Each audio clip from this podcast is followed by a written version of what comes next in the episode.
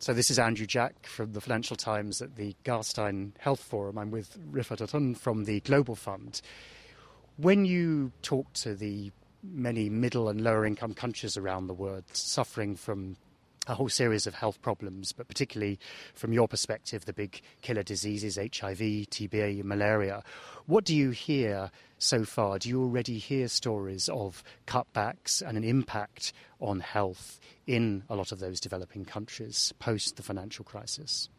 We're noticing three three major changes. First of all, inflows from workers working abroad. Financial transfers into countries are declining, and thus reducing flows into, into the obviously the treasury. Secondly, because of the economic crisis, many people are being pushed into poverty. So in turn, this is going to increase the uh, the burden of disease. And thirdly, because of the uh, declining revenues, because of the economic crisis, the domestic finances are quite shaky in a large number of countries. And in some countries, we're seeing effect of this translated into lack of funding for purchasing drugs through domestic sources. So, you, so you've already seen at least some warning signs, some concern out there. Yes. How do you think over the months ahead that's likely to evolve? This is happening in, in a very few selected countries. For instance, Round 7 and Round 8, from, from Global Fund point of view, has provided quite a lot of additional funding uh, to these countries. I think important issues to use these funds in such a way that such gaps do not arise. So, what countries need is predictable financing, both in the short term but also in the medium term. And, and, the Global Fund itself, your organisation, what messages are you getting now from the richer countries themselves, obviously now going through budget crises, austerity measures? How much is that going to impact your future funding and ability, therefore, to help developing countries maintain uh, their approaches to tackling disease in the yes. next few months? Yes.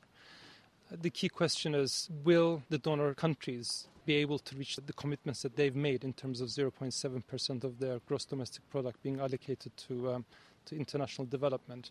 But also for the developing countries, will they stick to the Abuja targets that they've set? For us, the crunch point is actually in, in March 2010, which is our replenishment meeting, and the meeting which will follow that later in, in the year, where the countries, the donor countries, will make new pledges and in a way, that meeting will determine what kind of global fund will exist going forward in terms of scope, but also in terms of scale.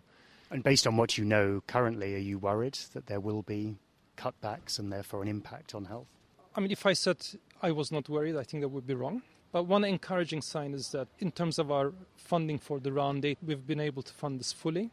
The demand for round nine is quite large. Going forward, we have not heard countries saying that they will not fund, but we have not also heard countries saying that yes, we're going to provide funding for X amount.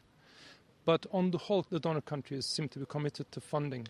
In terms of global fund, we have almost 2.2 million people on antiretroviral treatment, which which is a great success story, of course. But that brings with it certain obligations. These people will need to be maintained on high quality treatment, and this can only be met through domestic sources plus external sources. So there is there's an obligation going forward, let's say. In addition, with malaria, again, which is a great success story, we've been able to scale up investment in insecticidal nets, but also other interventions aimed at malaria control. These nets have a limited time. They will need to be replaced if we are to sustain the control efforts. So again, there will be uh, additional monies provided just to keep ourselves where we are today. The question is how much additional funding are we going to need to scale up or intensify the scaling up that we've been able to provide to reach the Millennium Development Goals in 2015? Rifat Atun, thanks very much. Thank you.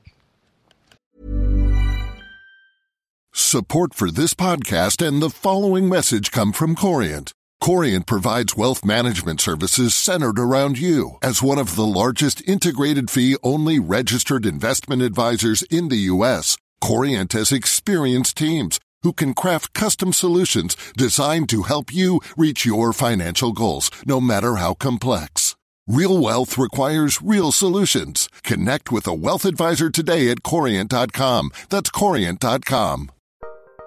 Join Capital Group CEO Mike Gitlin for a new edition of the Capital Ideas Podcast.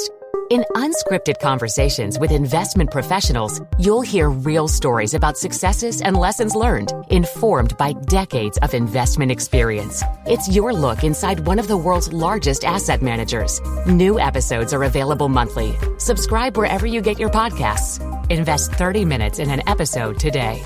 Published by American Funds Distributors, Inc.